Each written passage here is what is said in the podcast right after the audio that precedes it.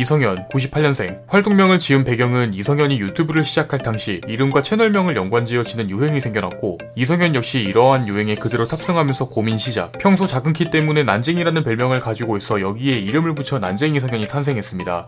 어린 나이에 방송을 시작했습니다. 지금으로부터 9년 전인 2012년 당시에 아프리카 TV가 인터넷 방송을 평정하던 시기였고 이성현의 친형은 임진록이라는 고전 게임으로 방송을 진행했습니다. 형이 방송을 재밌게 진행하기도 했고 지켜보다 보니 나도 할 수 있을 것 같다는 생각이 들 때쯤 친구가 유튜브라는 플랫폼을 추천해주면서 방송을 하게 됐다고 합니다. 당연하지만 이성현 역시 아프리카 TV에서 시작했고 프랑켄슈타인을 줄여 BJ 프슈로 활동했으며 마인크래프트로 방송했습니다. 아프리카 방송 초창기에는 시청자가 10명도 되지 않았지만 자신의 방송을 봐준 것이 뭔가 신기하고 신세계처럼 느껴졌다고 합니다. 본인을 봐주는 팬들의 믿음에 보답하고자 만든 한 가지 방송 철학, 오디오가 절대 비어서는 안 되는 것이었고 들어오는 시청자, 인사하는 시청자, 나가는 시청자, 나갔다가 다시 들어오는 시청자 등 뭔가 보일 때마다 반복적으로 인사했으며 사소한 곳에도 리액션을 크게 넣으면서 조금씩 팬을 확보해 나갑니다. 어린 나이에 방송하는 게 기특하다는 이유로 이성현에게 지속적으로 별풍선을 쏘는 팬이 있었고 이성현은 이런 팬이 고마웠지만 한편으론 부담이 심했다고 합니다. 돈보다는 소통 위주의 방송이어서 결국 그 팬이 별풍선을 쏠 때마다 강퇴나 블라인드를 시켰지만 나중에는 직접 방송용 의자와 컴퓨터까지 선물했고 이는 지금까지도 이성현 방송 인생 중 가장 기억에 많이 남는 팬이라고 합니다. 유튜브를 막 시작했을 당시 이성현의 집안은 어려운 편이었습니다. 때문에 초등학생 때 용돈은 100원, 고등학생이 되면서 버스비를 아끼기 위해 1시간이 넘는 통학 거리를 직접 걸어다닐 정도였으며 여기에 어머니 수술비도 내야 하는 상황이었지만 다행히 유튜브가 잘 되면서 발생한 수익금은 가장 먼저 수술비로 충당했다고 합니다. 초창기 방송 컨셉은 소통이었습니다. 하지만 지금의 트위치나 아프리카 같은 소통 컨텐츠가 아닌 당시 사회적으로 흔한 이슈나 학교에서 있었던 일을 주제로 떠드는 시기였고 여기에 입담이 상당히 좋아 처음 시작했던 게임이 오히려 서브 컨텐츠가 돼버렸습니다. 당시 풀었던 썰 영상들은 지금도 유튜브에서 볼 수 있으며 최근 쇼츠 영상 알고리즘 대란과 함께 조회수가 상승하는 시너지 효과를 보여줬습니다. 소통을 제외한 컨텐츠는 주로 공포와 쯔꾸르 게임이었고 드물지만 유튜브에도 그 흔적이 남아있습니다. 본인 피셜 공포 게임을 잘하는 것은 아니고 겁이 많지만 당시 성우에 한창 관심을 가지고 있던 시기여서 쯔꾸르 방송을 하면 열심히 더빙하다 보니 팬들의 반응이 굉장히 좋았다고 합니다.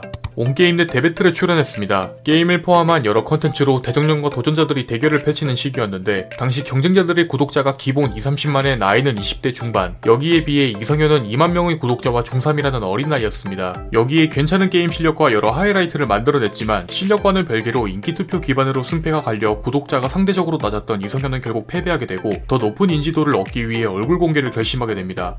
앞서 언급한 온게임넷 대배틀의 패배 이후 변화가 필요하다고 생각한 이성현은 게임 방송을 좋아하는 사람이 아닌 이성현을 좋아하는 사람들로 방향을 바꾸게 됩니다. 고민 끝에 얼굴을 공개하기로 결정. 이때부터 예능 위주의 영상을 올렸지만 갑작스러운 변화가 독이 되듯 조회수는 떨어지기 시작했지만 꿋꿋이 참으면서 활동하면 누군가는 자신의 진정성을 알아봐줄 날이 올 것이라 믿었다고 합니다. 여기에 당시 최고 SNS 페이스북에도 영상을 올렸지만 각종 논란과 조롱을 받기 일상이었고 시간이 지나면서 한 컨텐츠로 인해 이성현의 방송 인생이 달라지게 됩니다. 여자들은 모르는 남자들의 심리의 줄임말로 이성현 방송 인생의 첫 전환점이 된 컨텐츠입니다. 여모남심의 제작 배경은 실제로 이성현이 친구들의 연애 상담을 잘해주는 것으로 유명한 편이어서 주변에서 연애를 주제로 만들어 보라고 제안했고 제목 그대로 남자들 사이에서만 일어나는 상황의 심리를 짧은 토크 영상으로 제작 이때 게임 중 답장하지 않는 남자, 남사친, 권태기 등 많은 시청자들의 공감을 이끌어냈으며 여기에 뛰어난 언변, 좋은 목소리, 그리고 짧은 영상 길이는 당시 페이스북 감성에 들어맞아 이성현의 팔로워는 매일 1만씩 증가하여 지금의 이성현 의 틀을 만드는데 크게 일조했습니다. 여담으로 여모남심은 책으로도 출판되어 지금도 각종 인터넷 서점에서 팔고 있습니다. 여모남심 말고도 이성현의 주제는 타의 추종을 불허할 정도로 종류가 다양한 편인데 평소 자신이 선호하는 주제가 꽁트다 보니 아이디어가 항상 머릿속에 떠올랐다고 합니다. 때문에 연애, 게임, 강박증 등 범위가 상당히 다채로우며 여기에 A형 독감과 최근엔 코로나 2차 백신 리뷰도 올리면서 여전히 죽지 않은 입담을 선보였습니다. 참고로 아이디어가 떠오르면 바로 메모장에 기록해두고 촬영할 때쯤 약간의 설정을 더해 영상으로 제작한다고 합니다. 영상 제작 과정에서 밝힌 비하인드에 따르면 1. 주제 선정 2. 대본 작성 3. 영상 4. 카메라 장비 세팅 5. 크로마키 6. 마이크 들고 떠들기 총 6가지 단계를 거쳐 하나의 영상이 나온다고 합니다. 말이 많아 보이는 것은 대부분 컷 편집으로 잘라내지만 실제로도 말이 많아 가끔 정말 안 되는 대사가 있으면 자아분열이 온다고 하며 하나의 영상을 완전히 편집하는데 평균 10시간이 소모된다고 합니다.